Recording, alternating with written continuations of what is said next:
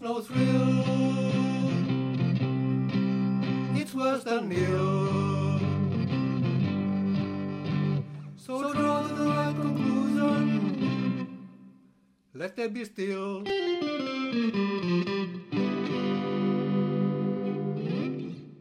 Welcome to episode 74 of the Exploring Antinatalism podcast, podcast showcasing the wide range of perspectives and ideas throughout antinatalism as it exists today, through interviews with antinatalists and non antinatalist thinkers and creators of all kinds, now running four years strong.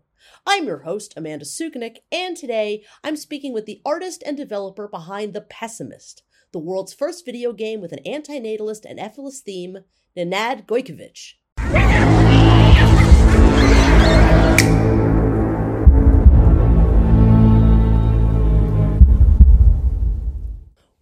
Welcome to the Exploring Antinatalism podcast, Nenad. Thank you, Amanda. Thank you for having me on. Nenad, your in progress game, The Pessimist, is shaping up to truly be a masterpiece of antinatalist art. Uh, an incredible adventure into extinctionism, something the likes of which we have never seen realized before. Um, I absolutely cannot wait to get into all the details of this project with you today. Uh, but before we do, I would like to just ask you some basic questions first, as I always do. So far, I only really have known you as IP creator, but we've talked for a long time, um, so this is a really nice opportunity also to kind of get to know you today for the first time. So let's start off with the most basic of questions. Who is Nenad Gojkovic? My name is Nenad Gojkovic. I'm from Serbia, the capital Belgrade.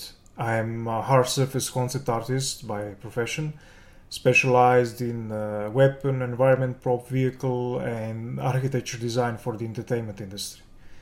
I have over 10 years of experience in it.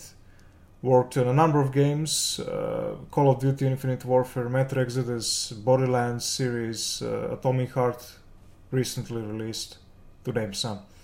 Haven't worked on a film yet, but I guess worth mentioning is that I was uh, approached by James Cameron Studio the Lightstorm Entertainment in 2017.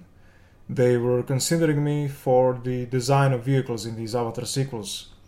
But unfortunately, or maybe fortunately, due to various reasons, I wasn't able to work on the franchise. I worked on my own IP instead, and uh, in retrospect, I'm glad I did. Up until recently, I have been a designer only, but a few months ago, I started doing art as well with the help of the Stable Diffusion text to image AI tool with two art pieces already out and another one on the way. Uh, I guess I can be called an artist now as well, an emerging one at least. What is your arts background and how long have you been working in game design in general? I have no formal education in arts, though I am a creative minded individual, always was. I discovered concept art during high school quite by accident. Uh, some of my colleagues from here, I too had no idea at the time that there is this thing called concept art that there exists a profession and a well paid one too. I remember that faithful moment to this day, uh, staring at the screen, looking at some amazing uh, concept art uh, done for uh, games and movies I played and watched, and I said to myself, This is it. Uh, this is what I'll be doing for a living. Uh, there was no doubt about it. The good news was you didn't need a formal art or design education to enter the industry, which is true to this day. You can be self taught, and so I took that path after high school. Uh, it was a very hard and risky path, but uh, the effort, all the effort and sacrifice paid off, and I succeeded. After years of self teaching and portfolio building, I was offered to work on the Call of Duty Infinite Warfare, my first gig. Uh, concept art is just one aspect of the production process for games and movies. Uh, game design would be another one. And when I started making what is now the Pessimist, I knew nothing whatsoever about it, nor about many other things related to game development. It's one thing to do concept art for games, entirely another to make one or basically all by yourself. So I was going the same uh, self taught path here as well, lear- learning along the way as I was making the game. Suffice to say, I now have five years of experience in game development. Learned quite a lot during that time, and I am uh, confident I can successfully lead the full scale production of The Pessimist if it comes to it. Why are you an antinatalist? Because I'm depressed. Jokes aside, though that ain't far from the truth, uh, antinatalism appears to be the rational view of life.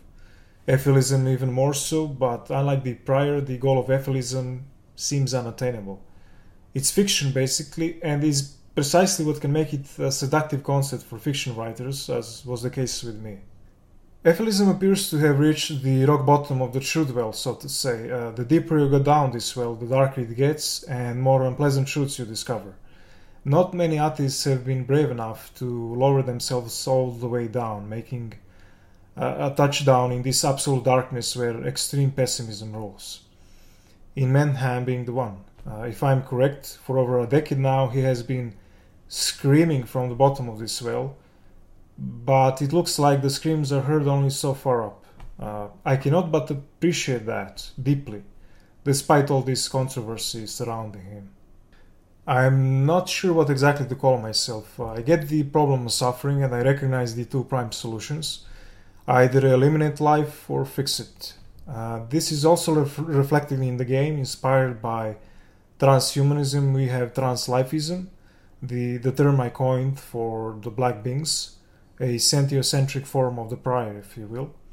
Maybe, maybe, maybe it's possible for our technology and our minds uh, as well to advance to some much higher level, allowing for the emergence of a planetary utopia on Earth a biosphere in which suffering, or at least severe one, is a thing of the past. I mean, by changing this current socioeconomic system, replacing it with something much better like the resource based economy, Google Venus Project, and Peter Joseph, which technically seems doable right now, we would eliminate wars and poverty and possibly many other negatives. So, already it appears to be possible to lay the foundation for this planetary utopia. So, yeah, what I am kind of changes with the mood, but uh, it's clear that the pessimism inside me is far stronger than optimism. I think efilism is the most appealing to me precisely because it seems to go all the way down. Uh, no shyness, no incomplete conclusions, no bullshitting around, but fully transparent.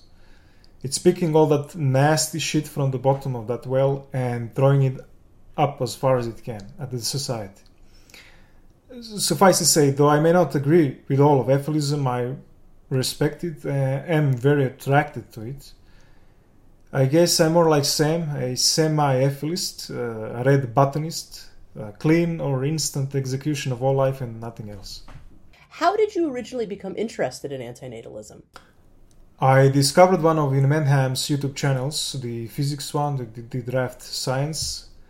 Uh, it just showed up in my recommendations one day, and for a while, periodically, I watched content of that channel, having no idea that he had all these other channels as well about economics, philosophy, and else.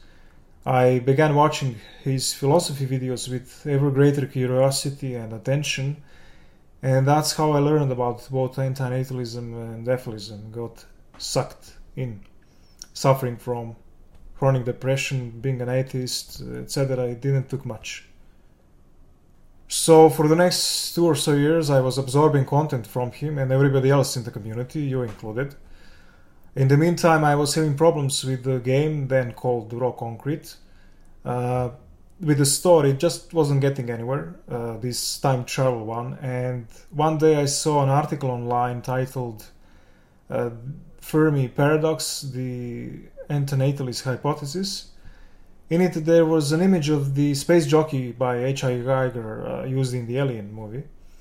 Uh, this strange looking white being.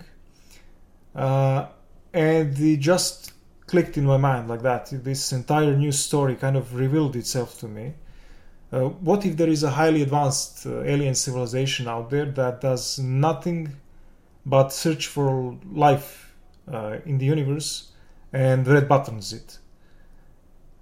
Maybe that's the solution to the Fermi paradox. And so the snowball was pushed and the thing just rolled down the hill and grew into what is now the story of the pessimist. Outside of Wikipedia, the word antinatalism is still not included or defined by any dictionary in the world in any language. I have twice now campaigned to have the word added into the Oxford English Dictionary, to no avail. And in addition to this, even the Wikipedia definition keeps changing. So, how do you feel that antinatalism should be defined? So, this is the definition of efilism I like. Uh, I received from the chat GTP. Efilism is an empathetic philosophy which posits that the existence of sentient beings capable of experiencing suffering, whether terrestrial or extraterrestrial, organic or inorganic, is undesirable and thus advocates for their non existence. Definition of antinatalism I use perhaps not as elegant as the efilism one. I assembled using parts from other definitions says antinatalism is an empathetic philosophy, philosophical view that is against reproduction of sentient earthlings as their life is permeated by badness. As you know, anti procreation is sometimes broken up into four general schools of thought antinatalism proper, efilism, VHEMT, and child free. Can you share your thoughts on each of these? All I can say here is that, as many others, I see efilism as the extension of antinatalism. Antinatalism goes halfway, efilism all the way. In a way, I view antinatalism as the socially more acceptable form of efilism. But even antinatalism is eyebrow raising, and David Benatar is forced to hide his face. You just can't say out loud certain things in our society, even if you, even if they are true or appear so. Try yelling, Allah doesn't exist in Saudi Arabia, and see how that works for you. It's hard to penetrate the society, the mainstream, with these views, to communicate these unpleasant views to the, to the masses when they are programmed to chase the lollipop. Do you extend antinatalism to all life, to all sentient creatures? Are you a sentiocentric antinatalist or an anthropocentric antinatalist? Yes, I do extend it to all life. I mean, David Benatar does, as far as I know, so who am I not? It's his thing. So, in addition to being a philosophical position, antinatalism over the last 10 years or so has also become a developing social movement as well. And since 2019, antinatalist activism has slowly started to leave the barriers of social media and begun and we've begun to see the emergence of things more akin to traditional activism, such as street outreach, meetups, and even the formation of let's call them proto NGOs such as Child Free India, Stop Having Kids, Antinatalism International, uh, and Antinatalism Japan, also which used to be known as the AAPJ, uh, or the Association of Anti-Procreationism in Japan. Are you familiar with any of these developments, and what are your thoughts on any of them? Either way. Yeah, I'm familiar with these organizations. Stop having kids being the most interesting to me. In countries you can do that kind of activity relatively safely, why not? Uh, surely it makes a difference to go out among people and to talk to them about the antinatalism. US seems to be one such country. As far as I know, no SHK activists have been attacked so far or not serious. To contrast, if I was to do that here in Serbia, or anywhere else in the Eastern Europe for that matter, there's a high chance I would have ended up badly beaten and thrown into a dumpster.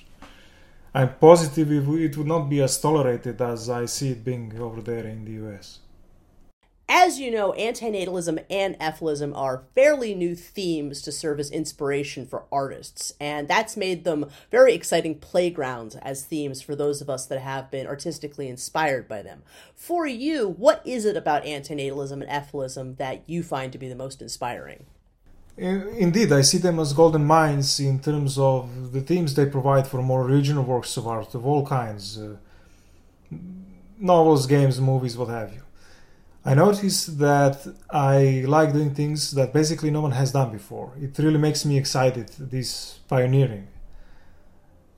So, what makes the two so attractive to me is their obscurity, yet they pose very interesting and important questions about life, worthy of consideration.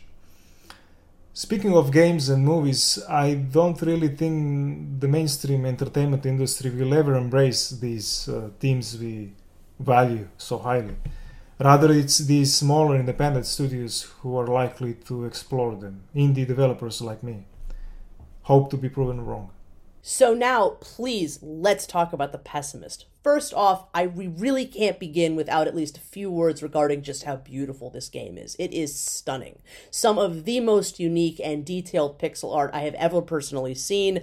On top of that, um, you've captured just the most extraordinary atmosphere through what I've seen so far. There have been a, a few smaller game projects that I've seen use themes of antinatalism and efilism in the past. I mean, really obscure stuff, uh, with maybe one exception. Um, I, I think this is safe to say that this is probably there's probably never really been anything like this before uh, your project, The Pessimist. Um, and I feel that this is really to be this is really going to be quite groundbreaking. Uh, and I, I, I, so very much want to see this project reach full fruition. I think I truly feel that it's one of the most important pieces of antinatalist art uh, to ever be even attempted. Thanks, Amanda. I'm very glad I liked. Uh, what to say, I'm a non perfectionist, and the pessimist nicely reflects this obsession with details and the correctness. From what I have seen, a 2D game of this uh, or similar resolution, with fully from scratch, hand drawn, handcrafted, freehand pixeled, however you want to call it, graphics uh, with high fidelity photorealistic aesthetics, hasn't been done before. Uh, that aspect alone makes it unique. But there are others, of course. I really wanted, or I want, to make a one of a kind 2D game experience to be remembered. From what I have seen, this surely looks like the first or among the first antinatalism slash efilism themed projects of a bigger scope. If it succeeds, meaning if the game, if the full game ever sees the light of day, that of course would uh, be highly beneficial for all the philosophies explored, antinatalism and efilism in particular. What is um, what used to be known as raw concrete, now called the pessimist? What is the basic story, and how did the idea for this project first come about? The Pessimist is envisioned as a quite thought provoking, quite long single player epic adventure game, one that has a rather dark philosophical tone, one that explores themes not really explored before in the games industry, to my knowledge at least. The central character is an ex prodigy, a wealthy, prominent physicist and pessimist named Sam.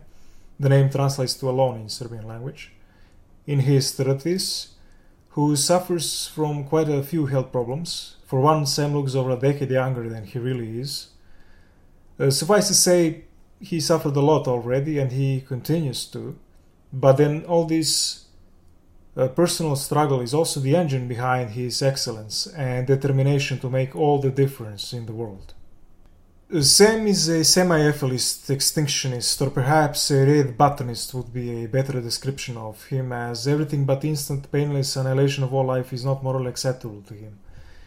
Having the brains and the means and the assistance from few other brilliant like-minded individuals, he was able to create a device, a biosphere, annihilator that can annihilate the entire planet Earth basically in an instant.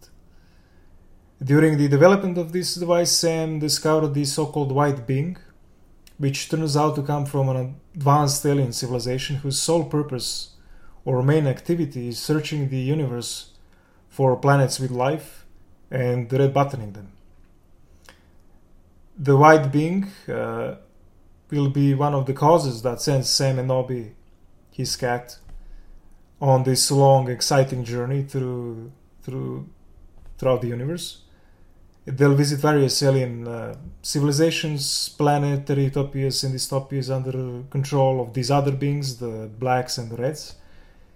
In essence, trying to figure out what, who does what exactly, and whose agenda, whose solution to the problem of life slash suffering to ultimately endorse in this far reaching war of solutions they are in the middle of.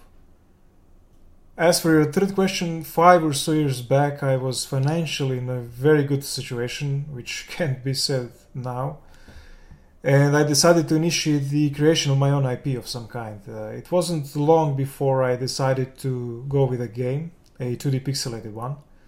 Doing a 3D game didn't seem realistic and still isn't, in retrospect, it was a good decision, as even this 2D game is a ton of work already and is yet to be actually developed, if at all. How long have you been working on the game so far? Too long. Uh, I said it's been over five years now. It took, I don't know, uh, two or so years just to master this pixel art with photorealistic aesthetics. I had a solid uh, experience with hand drawn photorealistic rendering prior to it, but not at such a low resolution. Though it was undoubtedly valuable, I had to acquire an additional set of skills to be able to be master in this micro world as well. As nobody has done the exact graphics before in such a way, to my knowledge, I learned all of it, all the all the principles, the tricks along the way by creating scenes and else. The early scenes look awful. everything looks off uh, getting the scale right proved to be quite a challenge because every pixel matters at this resolution. So a single pixel difference, though it may seem like irrelevant, makes a big difference actually. In the game world, the the pixel is like five by five centimeters or so. So yeah, you have to be careful and pay attention if you want things to look right or as much as possible. Is The Pessimist a solo project or is there a team behind The Pessimist? Initially it was, there was just me, but after a while, being no professional programmer nor animator myself, I had to start hiring ones. So a lot of people from around the world left fingerprints on this project, especially programmers. I lost count how many came and left. I am responsible for all the visuals, the story, many of the sound effects, and these simpler frame by frame animations. So yeah, you're looking at a team effort. I mean, it was a mess, really, looking back at the time of Raw Concrete. Uh, I have more or less mastered these pixelated graphics, but there was this persistent problem with the story. The, the foundation existed, uh, Sam, the cat, etc. It was good, but the never ending question was what kind of a building do we make here? No direction seemed satisfying to me. I wanted something truly unique, an original story, and just couldn't come up with one. This undecisiveness from me had a negative impact on the rest of the team, and some key members eventually left. And I don't blame them. Uh, simply, the game wasn't going anywhere. So what happened next is that I stopped the development entirely to once and for all solve the story problem, save the game of the trash bin. The development ceased, the team was no more, and I was alone again. And then Eureka, I found the perfect story, the story of the pessimist, uh, that has been basically right in front of me for a while, as I was already familiar with antinatalism and nephilism. I adjusted the foundation to the degree it was necessary and more or less defined the entire story of the game, in many places to a great detail. Just to clarify, the game has gone through at least a few titles, and the current title is The Pessimist? Yes, that is the final title. It's short and to the point, and from what I have researched, hasn't been used before in a game or a feature film. Though there truly has never been anything quite like The Pessimist, there have been a few older video games in the past that have indeed had antinatalist and nephilis themes, most notably a game called Better Never to Have Won by the YouTuber Morality Without Addiction. Have you heard of this, and have you played uh, that or any of these other games before? Yes, I have tried the Better Never to Have Won. Uh, it's interesting, and clearly he put quite an effort into it. Uh, other than it, now the, the Pessimist, I'm not familiar with other antinatalism or nephilism team games. The outdoor sequences are particularly atmospheric and beautiful. You've spoken a bit on your Discord regarding how the frames were generated, and you've mentioned that the pictures pixels are actually hand drawn. Uh, can you tell me more about the drawing process used to create these images? Yeah, nearly everything you see is entirely hand drawn from scratch, often on a pixel level, or to say with a brush the size of a single pixel. Other things are done with a larger brush size, for example, clouds, terrains, and the like. So it's a mix, and I guess calling it a pixel art game wouldn't be fully accurate. I now prefer the term pixelated game. The only things that aren't hand drawn from scratch are placeholders here and there, which are very few and usually obvious. One of the main reasons for doing graphics this way has to do with preserving visual consistency. I tried photo bashing, cutting assets from photos, further manipulating and scaling them down, but it didn't really work. no matter how you scaled them down to the needed pixel level, it all just looked awful, lacking detail and needing fixing by hand. It turned out that drawing everything from scratch is both faster and better. And even if the photobrush worked, while it could have been used extensively for the creation of the first uh, basically non-fictional on Earth setting, you could not use it for all the all these other off-world fictional ones. So either it's all done one way or the other. Having a mix means having a weak visual consistency, and that was unacceptable to me. Regarding the process itself, you create a layout of the scene. For example, if the scene is an interior, you create some floors and walls and then draw over it all a rough concept of the entire scene. Then you make necessary changes to the space itself and start filling it with props one by one. You grab the needed reference photos from the web of all or some of the things that will make the scene. You scale down these photos quite a bit, not all the way, you need them in higher resolution still to be able to see more clearly how things look. And you start making the assets by replicating them in needed resolution. Some assets are made from imagination. People tend to be skeptical of this hand drawn from scratch claim, and on one occasion I had to prove it by uh, comparing a hand drawn washing machine prop with its photo scaled down, front view of the machine. The lack of detail in the latter was apparent. Uh, it's it's a great compliment, of course, when uh, people show suspicion, but at the same time, it's unfortunate as many people may see these scenes and just assume they aren't hand drawn, not realizing the opposite reality and the amount of effort involved. I tend to emphasize this reality every time I share images of the game. Now, when you say hand drawn, do you literally mean part of the process involves paper, pencil, paint, pens, and other traditional art mediums? Do you have video of this process? It just means that things are done manually or drawn from scratch by hand without any other method used. No cheating, if you will, no usage of photos or parts of photos for asset creation other than for reference. Are the outdoor sequences on Earth done now, or how long did those take to complete? No, these three outdoor scenes aren't finished, especially the two large ones, animation wise primarily. The smallest of the three, the first you would see stepping outside the house, is closest to the overall finish, and it gives a good idea of what I am aiming for for all the outdoor scenes in the game. High animation and sound effects, density, scenes teeming uh, with activity. Anywhere you'd look, there would be something happening. Many NPCs, many of which, if not all, you'd be able to interact with. Uh, speaking of NPCs, the first setting, for example, it takes quite an effort to both create and animate a single human. In their case, those reference images or here photos of people, ideally in as orthographic uh, uh, views as possible, uh, are scaled all the way down and then replicas are made over them from scratch. One can see this in the Kickstarter campaign video. Uh, it's quite a difficult process actually, but the end result is quite a novelty, I think.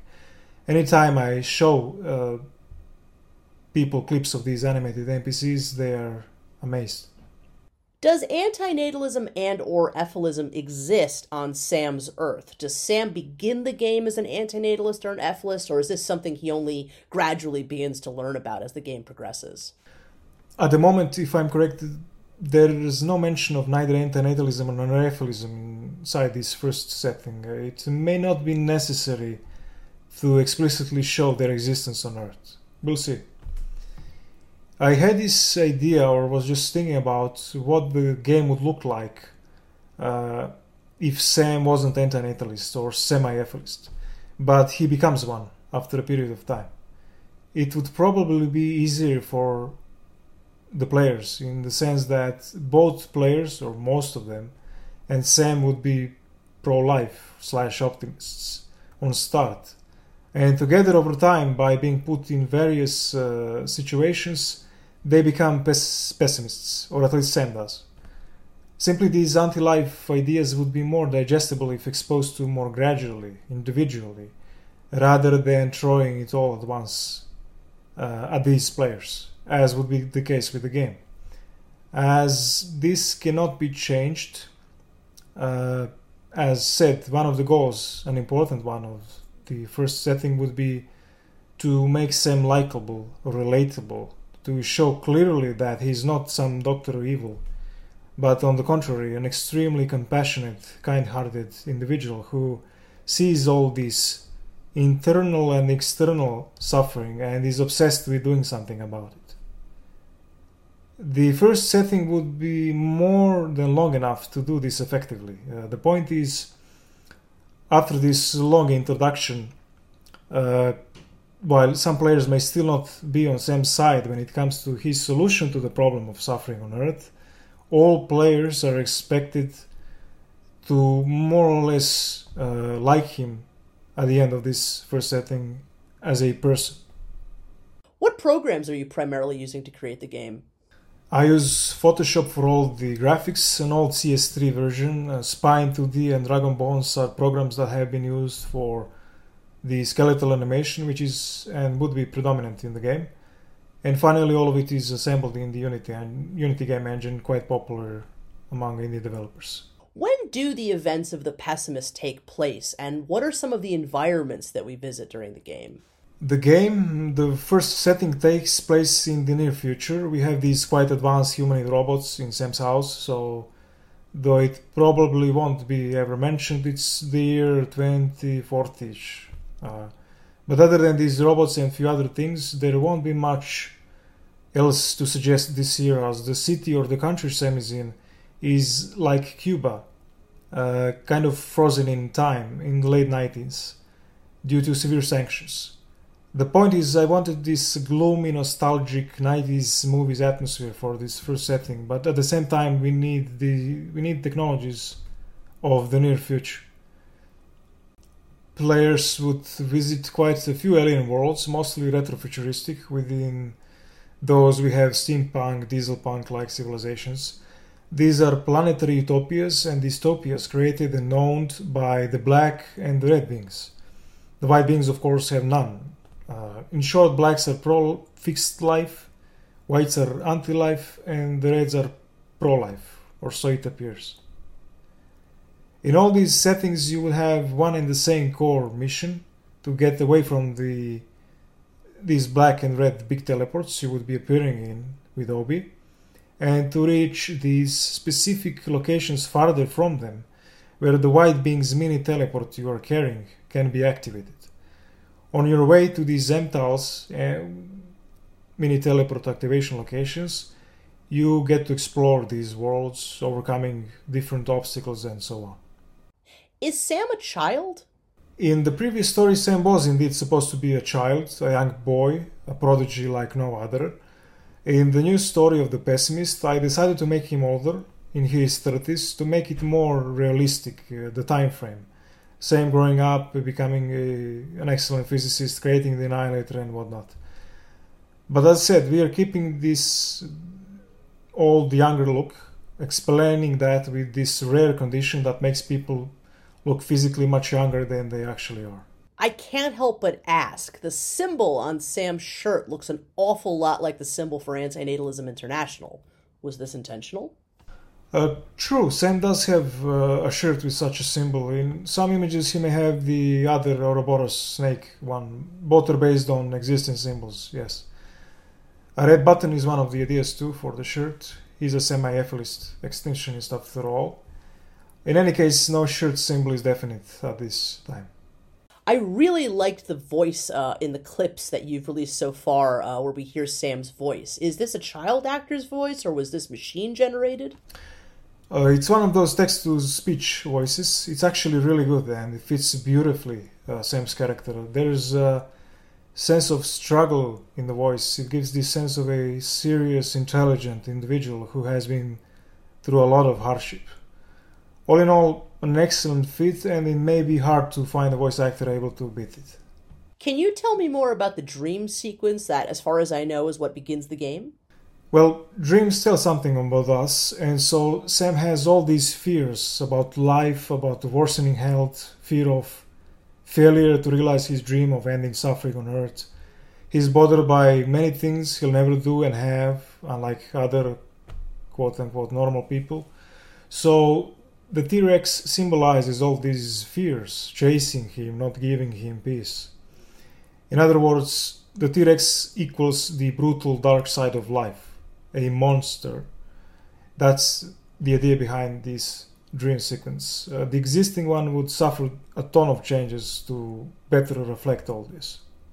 I love the design of Sam's home. It is gorgeous. So much detail, so many little moving bits. The animation is just incredible.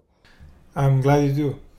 The house, too, or interiors in general, would, as exteriors, have plenty of animations in them. Uh, maybe not as much as exteriors per quote unquote square meter, or not always.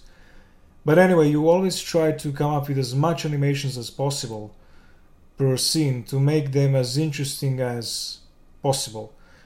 As the game is 2D, you know, 3D games, 3D spaces, you discover them. It takes time to go around and check all the corners.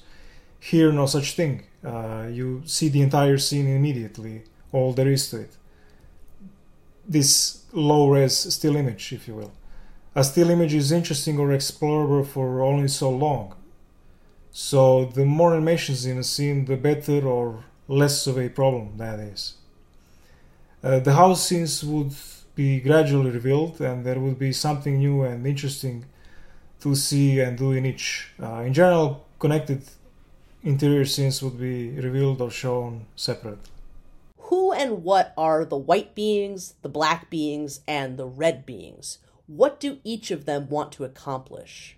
I am still not sure, still haven't settled on labels for all of them. Uh, the white beings are meant to be anti any and all suffering, anti any and all life, anti any and all sentience, because they see sentience as not existable, if that's even a word, uh, free of all suffering to them no amount of suffering or discomfort is acceptable. So this entire race of beings is fully devoted to the elimination of life from the universe. They do not care whether a celestial object has bacteria or sentient life on it. All flames are getting extinguished in an instant. Uh, destroy the universe, ask questions later. The black beings are meant to be a somewhat tolerant uh, version of the whites in the sense that they see the same problem of suffering the whites do, but they find some more or less insignificant unpleasantness tolerable and life filled with pleasantness worth preserving. So, unlike the white beings, what they do is they radically change existing sentience filled biospheres they discover, creating these uh, planetary utopias in which suffering is down to this tolerable minimum. Uh, think transhumanism, but far more advanced tech and extended to all life on the planet. Translifeism. Think Ouroboros snake, but the tail is removed from its mouth and it's eating a leaf. Planets of vegans. The red beings are meant to be the evil ones uh, the exact opposite of the other two species, races. They appear to value suffering and they collect it in some mysterious way. Like the black beings, they have planetary but dystopias, sentience filled biospheres in which suffering is often amplified. Uh, each sentient being in a biosphere has a, pa- a piece of tech attached to it that absorbs its suffering when which is then transported to their homeworld via these big teleports they have on each planet, as the blacks do. Now, I want the game to have an interesting ending. Uh, currently, the game ends with Sam's realization that the red beings aren't actually the bad guys, for reasons I'll explain later in the interview. As for what these beings are, it would be unclear. They appear more or less biological or organic in nature, but they could be artificial or maybe it's a mix. Where they originate from would also be unknown. I mean, what is a story without some unanswered questions? How did Sam end up acquiring the white being, and what does he hope to achieve by reviving it? Uh, in the game, it may or may not be specified where and how Sam got hold of the of the being. Uh, ultimately, it doesn't matter. What is relevant is that the being reached the white being reached our solar system many millions of years ago, and intended to wipe life from from Earth and from the Jupiter's moon Europa, but something prevented it from doing so. Something happened to it while it was on Earth, putting it in a cocooned, offline, so to say, state. The being happens to come from an advanced alien civilization, which is, as said, completely obsessed with the removal of life from the universe. In short, as Sam and the rest of the team are studying the being in the house, to their amazement, they discover that it had planned to do on Earth exactly what they are trying to with the device in the house. For Sam's annihilator to annihilate Earth's, Earth instantly or faster than any living thing on Earth could catch it, a component of the annihilator called the, the collector needs to be collecting certain exotic particles for about 10 years. Uh, start decreasing the years or activating the annihilator sooner and you get the annihilation that takes longer to do to, to do the, the intended. And thus isn't painless. 10 years is a long time and with the passage of it the greater the risk of a project failure of some kind. On the other side they are in possession of this uh, being and the its two annihilators. They have learned a lot already about the, the being and its technology and have managed to ready this white being's Earth annihilator for the annihilation, but they just can't figure out how to trigger it. By reviving the white being, and soon uh, they would be able to save the Earth's biosphere and that of the moon Europa of 10 more years of suffering. What is Obi the cat's role in the game? How does he help Sam throughout the game? Obi would be helping Sam of World in many situations. Uh, the player may even take a role of Obi in some of these situations. Solving problems, Sam, being both bigger and biologically different, would be unable to, or it would be very difficult for him. Simply overcoming many of the obstacles in the game would require a teamwork between the two what ends up happening on Earth and to Sam and Obi that they end up meeting so many more of the white beings than just the one that they knew on Earth?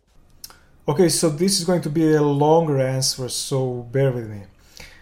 So, Sam cannot be killing or seriously injuring opponents in the game. Uh, that presents quite a problem, and in, it was quite a challenge to solve. We have Sam's pacifism on one side, on the other side, we have the Black Being's tool that would be a perfect fit as a quote unquote weapon for him, as it would allow him to deal with opponents non lethally, with little to no violence used, but it would also come handy for solving various environmental obstacles. On the on the third side, we have all these worlds beyond Earth Sam and Obi need to go to. On the fourth side, Sam and Obi need some kind of spacesuits to be able to survive in all these alien environments. So we have multiple how the hell does questions. Uh, how the hell how does Sam get hold of the black tool? How the hell he knows how to use it? Where do they get the these suits and what do they look like? And finally, what is the method, the vehicle that transports the duo to all these other settings. In the game on the present day, the quote unquote evil red beings discovered the Earth recently and are about to create a planetary dystopia out of it, a, a biosphere in which the uh, the existing uh, meat grinder is made far worse, put in a fifth gear, so to say. All organisms, plants included, are to be changed into carnivores the balance would be artificially maintained by the reds, with the black beings, utopias, we have planets of vegans, as I already said. With the reds, these are planets of the meat eaters. The drill is as follows, and all three races do this have these biosphere searchers. A red being, a searcher, going uh, quote unquote on foot or traveling faster than light using its tachyonic vehicle or drive through the unexplored parts of the universe, finds a planet with life. It activates its personal or mini teleport, notifies its homeworld of the discovered biosphere, and soon more red beings are on the scene. Uh, coming out of the mini teleport. After a quick survey of the planet, they start bringing over parts of the big teleport via the mini teleport and start assembling it. Once assembled, they start bringing over all the biosphere transformation technology now through this big teleport, which would remain in place indefinitely the white beings annihilating biospheres don't use these big planetary teleports to expand their network of teleports. Rather, when a white being searcher goes far enough from the nearest guarded mini public teleport in the network into the unexplored area of the universe, it plans another such teleport received from its personal mini one, either hiding it on some desolate planet nearby or maybe leaving it to float in space. Back to the Earth. The Red Beings have finished assembling the big planetary teleport above a major city and are bringing all the necessary tech through it uh, from their homeworld. In short, they are prepping for they are prepping up for a full-scale invasion and transformation of the Earth's biosphere soon to begin. Same is happening over at the Jupiter's moon Europa. The white being, now revived, sees that the Reds are here and knows what is looming and explains to Sam and the rest of the team what fate awaits Earth's biosphere unless it triggers its Earth annihilator in the house. However, there's a problem. There's, there is still life on the Jupiter's moon Europa, a biosphere also filled with suffering sentient beings, and the white being insists on dealing with it as well. These white annihilators have charge of some kind that depletes over time, slowly. Uh, along with the white being, they were sitting on Earth for millions of years and their charge is depleted to an extent, rendering them unusable. As a while ago, Sam and the team managed to transfer the remaining charge from the Europa Annihilator to the Earth one, filling this one to capacity and making it ready for use, the Europa Annihilator now sits empty the white being needs to go to its homeworld to get the charge for the this Europa annihilator. It has its mini teleport to do that. The reason why it can't trigger the Earth one now, go to the homeworld, get the charge, return field, go to Europa, is because these annihilators uh, have no effect on the on the red beings, uh, and they would easily track the source, the Sam's house and block the white being from ever returning to the solar system. There's no time and the risk is too high to go out and hide the Europa Annihilator and the mini teleport elsewhere, with all the red beings now slowly descending to the Earth's surface. The humanity's futile resistance against the Reds has already begun. In the meantime, as Sam and others are eagerly waiting for the white being to return, and as the war against the Reds rages across rages on across the earth. A single black being, uh, a searcher, which found the solar system a bit earlier than the red searcher, ends up inside the house. This black being, for reasons unknown, is having some issues with its key tech, its tachyonic vehicle or uh, its mini teleport, etc. They aren't working properly. Uh, it was unable to contact its homeworld and let its race capture the solar system. However, it was able to detect the presence of the white being and, having no other choice, headed its direction, on foot essentially. As the white tech can be used to make the repairs. But these two races of beings aren't exactly friendlies, and the black being, of course, still wants the solar system for its own race. It still isn't late for that as our earthlings are nervously nervously waiting for the white being to return and discussing whether to activate prematurely their own annihilator. If the white being doesn't show up inside the mini teleport in time, the black being enters the stage. Shortly, sh- shortly after, the white being does show up, and now, with the hostility between the two races and all this high, highly advanced alien tech in one place, we have the uh, opportunity to give Sam the tool, the black tool, and get him and Obi out of there, off world. A brief fight erupts between the two beings, Sam and Obi being right next to the still opened white mini teleport, enter it to take cover. The black being loses its tool, which falls right where they stood. Sam picks it up, and suddenly there is a malfunction of the of the white mini teleport, a faulty teleportation of them both and the tool into a bizarre place called the void. At a certain point in the game, Sam is given a tool by the white beings. What is this tool, and what does it allow Sam to do? It happens in the void. We end up solving all the all the mentioned problems in the void. The void is a strange place in which all, each of the three races of beings have their outposts of some kind. We solved the first problem back at the house. Sam has the tool. Now we have to teach him how to use it, uh, give the duo some kind of spacesuits, and send them on their on their journey. So the duo is here. They are floating unconscious inside some kind of a bubble called the membrane. The membrane, which we could say different size and stability, with bigger, more stable membranes being extremely rare occurrences uh, will be the very this membrane will be the very thing that drops them around the universe, randomly putting them inside these big planetary teleports, whether black or red. And is an object all three races of beings are unable to create themselves, are very interested uh, in and are studying. This is precisely because the membrane has the ability to teleport itself inside all the big planetary teleports. And as each race can't do that, they can't use it, each other's teleports. If one of the races could figure out how to inject themselves, or in the case of the whites, their annihilators at least, inside the membrane, something none of them can successfully do yet, it would be possible for that race to gain access to an enemy's big teleport, to hack it in some way that forces the membrane to appear inside an enemy's homeworld teleport causing an incredible amount of damage to them from within. Currently, the white beings can only inject certain tech and certain amount of it inside the, these uh, membranes before bursting them, all of which is of little to no use to them.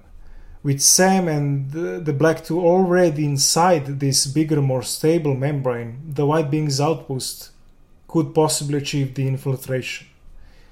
And Sam has every incentive to help them as he learns from them that the white being on Earth failed to trigger the Annihilators, as did his team to trigger their own. The Earth is screwed for now. So the whites grab this membrane, wake up Sam and Obi, and to an extent they teach Sam how to use the black tool inject suits for them. The mini teleport, Sam already knows a lot about from studying it uh, in the house. And they explain to him what he needs to do.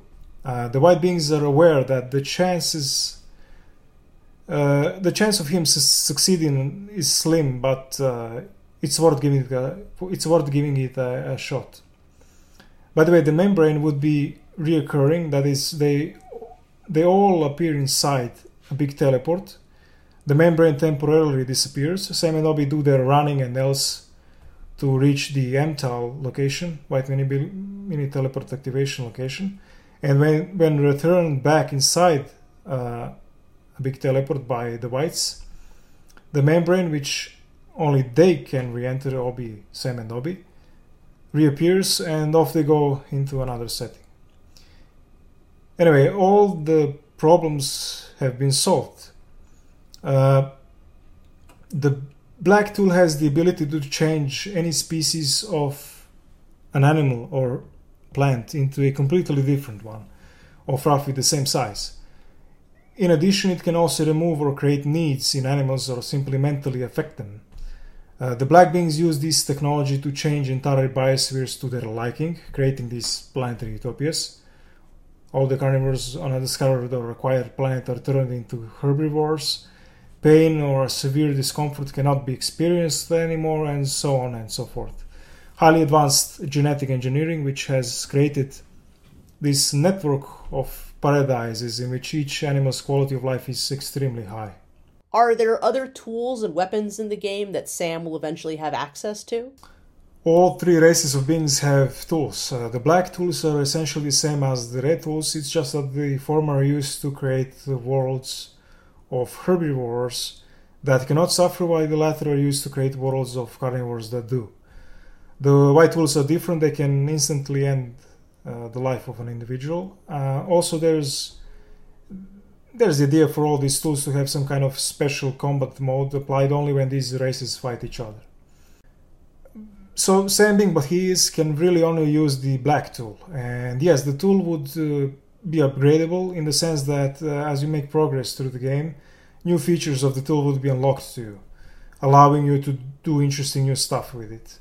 As said, story-wise, the white beings teach you uh, the basics of the tool, allows you to make only few changes to animals and plants, and as the time goes by, you learn how to do more with it. Though there could be other potentially better ways of doing the upgrading. You've mentioned on your Discord that you've come up with an interesting way to eliminate enemies in a non lethal way. Can you tell us anything about this game mechanic? Uh, as explained, the tool would allow you to change animals and plants around you to your needs, using them to, in various non lethal ways, deal with various opponents. Uh, for example, in the second setting, you would uh, found uh, yourself in a utopia and be chased by its guards or quote unquote police force, these tall humanoid aliens. Uh, there would also be these elite guards carrying black tools of their own, which can do more or less what yours can.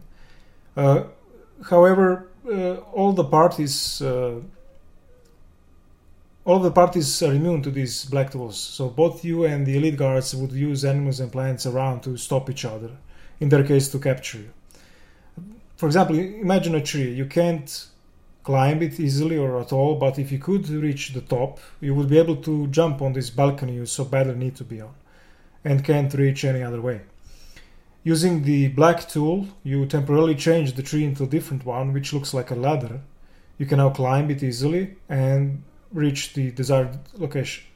Similar with uh, animals, you see a group of birds, you mentally change them so they become angry at the guard that is chasing you. They attack him, and during all that commotion, you're able to escape him or maybe pass by him.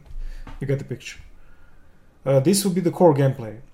Uh, now, the plan is for each setting to have a bit different core gameplay. Uh, for example, the second Utopia is a water planet you are in you are underwater city you're in an underwater city so we have a different different environment different animals and plants thus the core gameplay must also differ to an extent?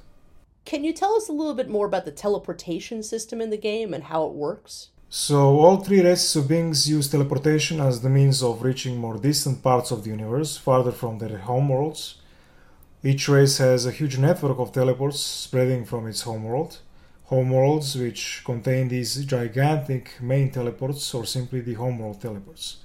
From a homeworld or through a homeworld teleport, one can reach any of these smaller teleports in its network. A network traffic which goes both ways from and to a homeworld is controlled by it. How it actually works under the hub, uh, at the core is this idea of the perfect balance or identical states Special particles inside a teleport attach themselves to the particles of the payload inside, and when ready, the balance with the target teleport's guts is forced. These special particles in it now must recreate the exact payload to establish uh, the perfect equilibrium, as the elimination of the payload in the other one is blocked. Shortly after the equilibrium is unforced, it can't last for too long and uses a lot of energy to maintain and the initial state of the of one payload only existing uh, must return, but now the elimination of the payload on the target side is blocked, causing the other to disappear instead. So the payload is teleported from point A to point B, from one teleport to another one. Regarding the gameplay, do you score points in the game? Does the game have a currency of any kind? Are there items that you need to buy or upgrade or work up to? Uh, scoring isn't planned at the moment, though it could be done. Uh, for example, these takedowns of opponents will differ in the amount of discomfort they create in them. The less violent you are throughout the game, the higher score you are rewarded with, and maybe sufficiently high scores unlock certain content. So we'll see. There may be looting of some sort, uh, but at this time it's not that clear what that might look like and exist for what purposes. Uh, in, in, video games, uh, uh, weapons need ammo, and you often grab food and cash and valuables around to buy stuff. The problem is we have settings that quite differ one from another, and while the tool, for example, could need recharging every now and then, and we place charging stations in these utopian cities you'd be in, what about the two dystopias, the different homeworlds you'd also visit? Regarding food, Perhaps you could use the tool to change alien plants into Earth-like ones slash food for you and Obi to eat and maintain the health bars, which are also in question. All in all, there there are many things left to define here. I just uh, presented the core gameplay concept, and it's something to build upon later. There was no time for more. You've mentioned, I believe, somewhere on your Discord that there have been abandoned storylines over time. Can you tell me more about some of those? Uh, there have been quite a few stories before this story of the pessimist. None of those had anything to do with antinatalism, efilism, veganism, etc. early on, I remember wanting to create a dystopian brutalist city of some kind, and you joined the resistance to fight the oppressive elite. It was mediocre as hell. Uh, the name Raw Concrete originates from that time. The story prior to the current one had to do with uh, tra- time travel, and I went into insane details regarding the way this time machine works. I came up with this extensive fictional science of it. I wanted the game to really impress with actually explaining how the time travel works, rather than just uh, throwing around these generic physics terms like dark matter, dark energy, and whatnot, and moving on because ultimately it doesn't matter. But I asked the question: What if one did? What if one did care? Could you come up with a compelling original fictional science behind it? I said it's in my nature. I like doing things nobody else thought of before. Uh, the first setting uh, would have been the same as is now. We, we are on Earth. Sam is a filthy rich physicist who always dreamed of creating a time machine. His parents died here too and if I remember correctly, he was terminally ill, some super rare, poorly studied disease. Uh, he finished the time machine in secret and has donated huge amounts of money to some biomedical labs, hoping that the cure will be available some 10 years later. And 10 years he plans to go forward in time. The black and white beings have their origins in this story, but I forgot their exact roles in it. In any case, uh, in the end of this setting, Sam would have entered this huge time machine with Obi. There would have been a fatal error of some, of some kind, and the duo would have been sent back and forward in time. For example, one of the settings would have been the Earth during the Cretaceous period. The end of it, you know, dinosaurs. That would have been interesting to see. Uh, both Sam and Obi would have been in space suits basically, and Sam was supposed to carry a ballistic weapon of some kind first. This one was called the Transmutator, I think. Uh, you collect various materials, metals, rubber, glass, wood, and whatnot, and they are turned into these various projectiles. That weapon was scrapped, and Sam was supposed to carry this other alien weapon instead, similar in appearance to the Black Tool, but not in uh, function it was meant to create projectiles or constructs uh, based on time. A straight moving dot creates a line. That is, you make all these dots in time exist at the same time and you create a line or quote unquote a spear. A moving line creates a plane or a blade, a wall, an obstacle, etc. You get the idea. Anyway, I wasn't satisfied with uh, this story either. There was this foundation that looked promising, but I just wasn't able to figure out the rest of the game. And besides, time travel has been done in numerous other IPs, so it wouldn't be that original. And I very much wanted it to be. I wanted a unique, epic story. Having already discovered antinatalism and efilism a year or so prior, I took the bold decision to change the story significantly and have it be inspired by these and other philosophies. In some of the videos and images that you've released of the game so far, there are comic bubbles of dialogue and notes included. Will those remain in the game, do you think? And even if not, do you think these examples could possibly, you know, cross over into a graphic novel version of perhaps? The game would not be using those. All characters would have voices. And yeah, I had been thinking about doing, if the game format of this IP fails, a comic instead. Uh, that would look a lot like the game, having pages that would look like screenshots from it. It's appealing actually, you know, no need for anim- animators, programmers, etc. I can do it entirely by myself. But this idea kind of cooled off, so I'd likely be done with the IP if the Kickstarter fails. Are the white beings also seeking their own extinction?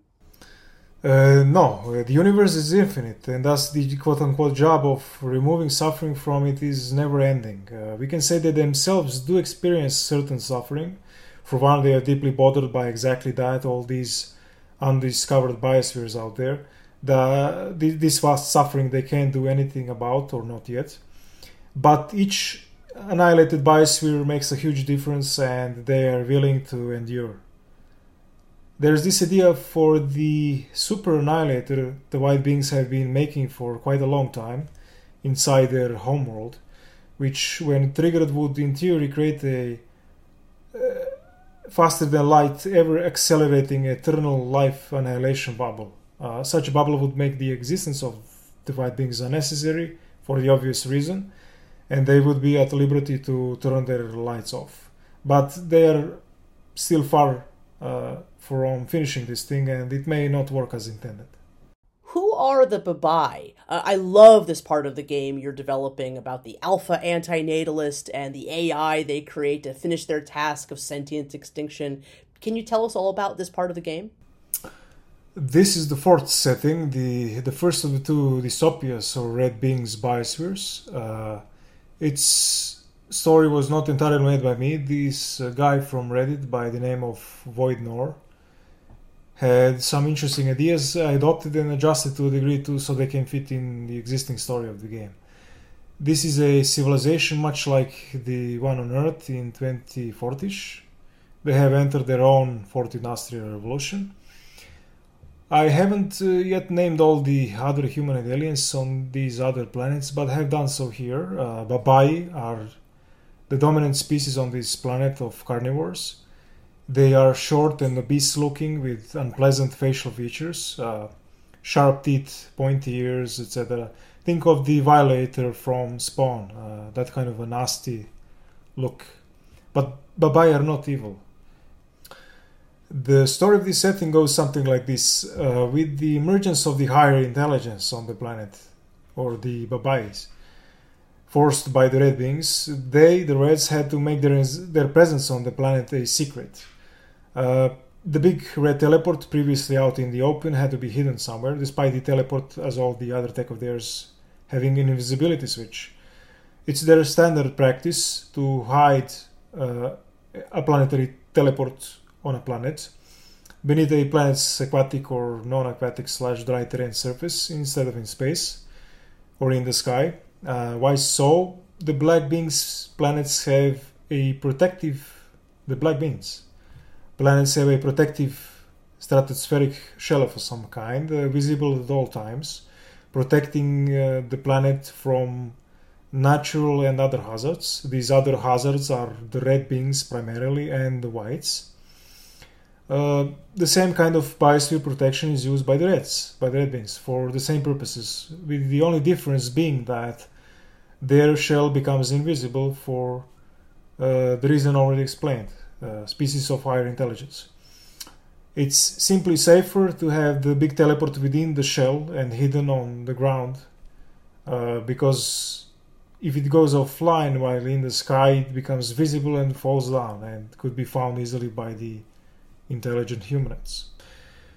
Over time, we could say the teleport changed few locations. The last location is this big cave beneath a dense forest. The cave had special entrance opened and closed when things needed to go in and out of the teleport. Again, during this time and outside, the red beings and their various tech is invisible. Many, many years back from the present time, uh, while all the red beings of this biosphere were inside the cave, something happened which killed them all and had shut down the teleport. This very distant biosphere was cut from their homeworld. It would take quite a time for other red beings to reach it again. We could say the absorbers, these things that. How many chapters in the game are there currently, and do you think more will still be added? There would be four chapters or eight settings in total, so quite a bit actually. I said it would be a long game. Chapter 1 is the Earth, Chapter 2 these two utopias, Chapter 3 the two dystopias, Chapter 4 the homeworlds, all three homeworlds. Uh, with the red beings homeworld uh, being the end of the game, the last setting. Are elements of the story still being developed at this point? The core story and the core gameplay is there, and I'm more than happy with them. Uh, of course, there is plenty of room for improvements and further development, but for now, it's enough. Uh, like, I'm just one guy at this point, and there is only so much I can do. What kind of music do you believe you'll settle on for the game? Will the game have an original score? As with other aspects of the game, we would try to create a score unique to it, something interesting and as original as possible. For example, certain classical music fits quite nicely. At least it fits few of the comic videos I did. Uh, we have alien and retro-futuristic settings, uh, and dark philosophical tone to the game. So I guess we are talking about a mix of genres. How long do you believe the game will be? Like how many hours of gameplay? The rough estimation is about 12 hours. So long, eight settings in total, about one to two hours per each. In reality, some would be longer, some shorter. Will there be multiple endings to the game? Uh, most likely, we have these three races of beings, and perhaps at the end, having a clear picture of each, we let the player choose which race to endorse for good. Do you choose one of the two ways of ending all life in the universe, or do you side with the black beings and let idyllic life flourish in their ever expanding network of utopias? At this time, there is a single in a way very sad and quite bizarre ending. Uh, you end up endorsing the plan of the quote unquote evil red beings because it looked it looks like the best solution. Is the game intended for all ages? No, no, uh, this would not be rated E uh, for sure. The game would have a serious dark philosophical tone, so definitely age restricted, not for kids. Do you hope to be able to port the game to consoles eventually? No such plans. Uh, it would be my first game and it would be for the PC only to make the development easier. If it would happen to be a huge success, then porting might happen. This may be more than you can reveal about the game at this time, and if it is, I completely understand. But does Sam die at the end of the game? Uh, unknown at this time. Uh, in the current ending, which is quite a twist actually, Sam realizes that the red beings are more advanced than the other two races and that their solution, though quite hard to comprehend and accept, is actually the best one, even though on the surface it looks absolutely horrible. He decides not to screw them over and activate the White Mini Teleport while in their homeworld. What happens beyond this realization hasn't been defined. I basically spoiled this uh, ending entirely. Uh, it's explained in one of the YouTube videos. I did so because I'm pretty sure most people wouldn't give it enough pause and understand it anyway. But more because the actual ending of the game, if it ever comes out, would certainly be better or different in many ways. So it's not that big of a deal to show the this current ending. Uh, in summary, all the suffering uh, that the red beings are causing, it's is not actually created by them. Rather, it already exists in the quote unquote code of the universe. Anything possible exists already.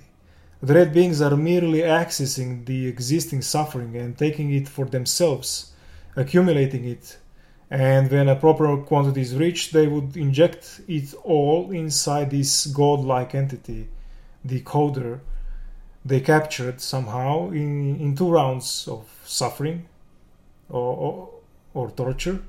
Uh, to force the entity to edit the code of the universe and make the uh, necessary changes uh, to it so that uh, life becomes an impossibility for all the eternity forward. Maybe it's silly, maybe not, uh, I don't know. But that's uh, the current ending. I think you've done a really amazing job of preserving a kind of like boy and his dog adventure story in The Pessimist, uh, despite the pessimism and the extinctionist tone. Uh, there's a kind of whimsy and fun uh, that this sort of reminds me of Little Nemo in Dreamland almost, as Sam and Obi explore these worlds and go about their mission. And I think that's a real achievement in the case of this of this story because Sam is certainly not your typical hero, so to speak. Uh, he is a kind kind of anti-hero really i mean even perhaps somebody that some players of the game would see as a villain um, do you have any thoughts about any of that well yeah if one's reference is basically every other game or a movie out there sam does look like a villain uh, an evil scientist who wants to destroy the world as explained before, the job of the first on Earth setting would be to show that Sam isn't a bad person, though it may appear so initially. On the contrary, through various situations in and around the house, we would show that Sam isn't any any villain, but an extremely kind-hearted person. As always, the devil is in the details there's a palpable sense of Sam's depression on Earth. He is a tragic kind of character, at least until he has, you know, his full mission set out before him. And I think it's interesting that once he's on his mission for full sentient extinction across all these worlds, he seems so much happier, almost like he's, you know, finally being able to live out the happy boyhood that uh, being an extinctionist on Earth has sort of robbed him of. Am I way off in seeing things this way? Uh, yes, he has quite a few reasons to be happy. Uh, he's helping the white beings so the earth can be saved from the reds, as well as countless other biospheres. So he's excited to be a key player in preventing huge amounts of suffering. Further, he is uh, able to be himself on these alien worlds. He doesn't have to wear that uncomfortable prosthetic mask nor hide his identity anymore. There, there are no humans around to ridicule him. So yeah, despite all this pressure he's under to succeed, Sam would certainly feel happier uh, out there. What do you most hope people come away with after having played The Pessimist? Well, I would hope for a lasting impression. Uh, from birth, we are all conditioned to view life as something unquestionably positive. We have this biological conditioning and from it cultural. It's like live life, ask questions later. Well, you know, fuck that uh, being an atheist my whole life and uh, being depressed for quite a part of it uh, because reasons I still suffered from this positivity bias, you know, romanticizing about life. Okay, there is no evidence of God or gods, but it, it's not that bad. There's art, creativity, etc., all this cool stuff. It's fine. Uh, then the wind pushed this colorful bubble of mine in, in direction, and he bursted it with such ease, uh, such speed, it's funny almost. So I'd like the game to maybe not burst people's bubbles, but at least get them out of them, if only for a brief moment, uh, sparking conversations about all these important uh, philosophical and ethical questions. I think that an antinatalist themed video game is a really unique opportunity to expose new people to these ideas. Maybe more so than any other medium, even. I feel like a game, literally something that models reality and allows for an emotional connection with its characters, uh, is a it's just a game changer for antinatalist activism. Do you consider the game an act of antinatalist and efilist activism? Uh, indeed, unlike movies, games are more personal. However, the issue with the games is that the storytelling is usually secondary to the gameplay. In many ways, the, the core gameplay controls the, the story, and so it begs the question can you really make a good story in a video game? Does it even matter? A quote from Ken Levine, the creative director and lead writer on the Bioshock series, comes to mind. The quote, The bad news for storytellers is that nobody cares about your stupid story. Uh, in the case of the pessimist, the, the core gameplay came out of the story, not the other way around. It's a truly story driven game. The story uh, uh, created all these restrictions, and the gameplay is to be molded from them. It made it quite a challenge, of course, uh, a very interesting one, I have to add. How the hell do you make the core gameplay interesting when the main protagonist is a pacifist and cannot carry conventional weapons, assault rifles, rocket launchers, etc. Something that is a standard arsenal in so many games. But things are possible given enough time and effort. I am, as I said, very proud of the core gameplay I came up with. Uh, it looks, I think it looks promising, very promising. Uh, steps in the right direction. It's been really amazing over the last couple of years watching what really is the birth of antinatalist fiction or speculative fiction. And some really wonderful work has already come out of that, such as Conor Garcia's Last Call for Heroes, The Offset by Calder Szewczak, and now You're the Pessimist, which I think which I also think is very much a part of this trend. But what, in your opinion, uh, do you think can be done in the real world? What do you believe an antinatalist future really looks like on Earth, if it were to be possible? Every prevented birth of a sentient being is not uh, a bad thing, and one can spare quite a few sentient beings of the existence. We start by our own examples, deciding not to procreate. Who knows how many sentient beings one saves with such a decision down the line, so to say you can neuter uh, your pets and these strays if you have the means. So yeah, one can make quite a difference uh, in the in the real world. Then there's euthanasia, the right to die. Perhaps something can be done there too. Now, I don't think governments would sit idle and let antinatalism spread around for the obvious reasons. Not just governments, some other organizations too. We all know the reason why you can't find a single photo of David Benatar around the internet. Uh, antinatalism appears to be gaining popularity and is being talked about in many places in the first time or for the first time. Uh, it would surprise me if there are no crackdowns of any in the near future. So, you will be launching a Kickstarter campaign for The Pessimist. I'm so excited about that. I so hope that it ends up being uh, beyond successful. How much are you trying to raise for the completion of the game? I am still undecided whether to ask for the funding of the full game or a part of it. Uh, based on the experience so far, the expenses, this would not be a cheap game to make.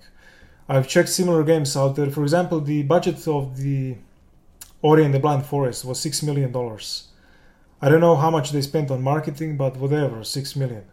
I haven't played it, but from what I've seen, that game has a single setting, a forest. The graphics, for example, though being a higher resolution, is cartoonish. It's very beautiful, of course, but my point is you have trees, rocks, and that's about it. Not that difficult to create. Though still, I'm sure it took a lot of time and effort, but you get the point. The the pessimist on the other side would have an entirely handcrafted high fidelity, high realism pixelated graphics with no tiles, eight very different settings, mostly urban, quite populated settings, with a unique architecture and flora and fauna in each, and so on and so forth.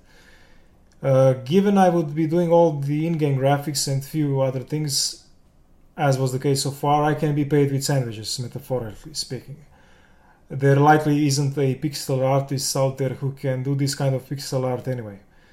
At least I haven't seen one yet. So, uh, asking for millions of dollars is out of the question, of course. The maximum amount I dare to ask for the full game, a number that should be enough to more or less successfully finish the game, is around $400,000. 318,000 or close to be more precise. Given the highly pessimistic tone to the game and not much of the actual gameplay done, I'm not optimistic about this goal. Alternatively, I can ask for just the first half of the game, or even less, just the first two chapters. Uh, that's three settings. you know split the game in few sequels. Uh, this might be a better path to take. Might. So let's say around one hundred and fifty thousand uh, dollars as a goal. Either way, the game seems uh, screwed. We'll see once I finish uh, that uh, poster I told you about. I'll have to make a few of these important final decisions. Once all the funds have hopefully been successfully raised, how long do you believe production will take from there? About four years, uh, give or take. It would be an endeavor. What can we expect from the Kickstarter campaign? Will there be donation tiers, prizes, or rewards for levels of donation? The cut content, which there is a plenty of, will be used uh, for rewards, in addition to a few other things. Uh, the more you donate, the more of the cut content you get with video explanations of why the cutting was done. I want to keep it simple and not make it uh, too of a burden. In addition to donations, are there any other ways people can help you? Are you still looking for voice actors? Are there any other ways people can contribute to, you know, bringing the pessimist to life? Uh, marketing. The game has been poorly marketed so far. The biggest problem is the lack of gameplay. I keep saying with pretty pictures you can do only so much. So the fan base appears to be quite small. Uh, new story meant starting from scratch, basically, in that regard. Anyway, aside from donations, one can help by simply sharing the game around, at least when the Kickstarter campaign goes online. Credit to you for this interview, it will definitely help in that. You've also recently been creating some other uh, beautiful pieces of antinatalist art outside of the game. Can you tell me anything about these pieces? For a while, I had this desire to do more traditional art in addition to what I am already doing professionally and otherwise. For example, I enjoy Renaissance paintings a lot. I wish to do paintings like that. Now, being captured by the pessimism and with the appearance of these AI text image tools, there was the opportunity to do what I wanted. I'm now very serious about it, and this has now grown into a separate project. I want to become a super famous pessimistic artist. Yeah, I wish to live long enough to do quite a few of these thought provoking antinatalism themed uh, art pieces. 10 at least. After this interview, I'll be finishing this third ATA or rata as I call it, piece uh, even bigger than the previous two. Nenad, the pessimist is brilliant, and so are you. You are frighteningly talented, my friend. Uh, it has been nothing short of just a miracle watching this project uh, grow over the time that I've been, you know, keeping up with your Discord and watching your updates online. Um, I so hope that the Kickstarter ends up being successful. I have said it already, but I will say it again. The Pessimist, I really and truly do believe, is one of the most important pieces of antinatalist art and activism to ever be attempted. So, best of luck. Um, I so hope that, you know, in the near future you have great news uh, about the project. I will be anxiously awaiting every development. Um, thank you so much for your work. Uh, I really, really cannot, it really cannot be understated how important I do believe it to be. Um, and thank you so much for being my guest today on the Exploring Antinatalism podcast. It's been an honor. Thank you for inviting me. I really, really appreciate it. Please follow the work of Nenad Gojkovic on Vimeo and both of his YouTube channels, and make sure to join the Raw Concrete Discord server where you can keep up to date with all the news about the pessimist. Links below. Thank you for listening to the Exploring Antinatalism podcast. Please follow the podcast on Facebook, Twitter, Instagram, and YouTube. Exploring Antinatalism can also be heard on Google Podcasts, Apple Podcasts, Buzzsprout, Stitcher, SoundCloud, Amazon.com, and so many other platforms.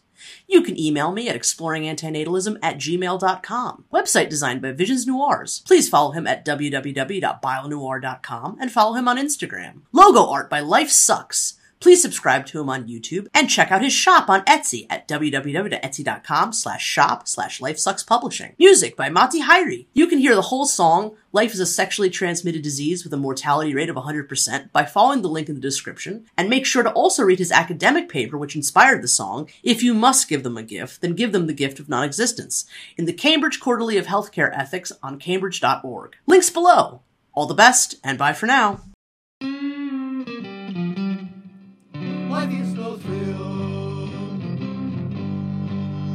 Nil. Life is no thrill. It's worse than nil. So draw the right conclusion. Let them be still.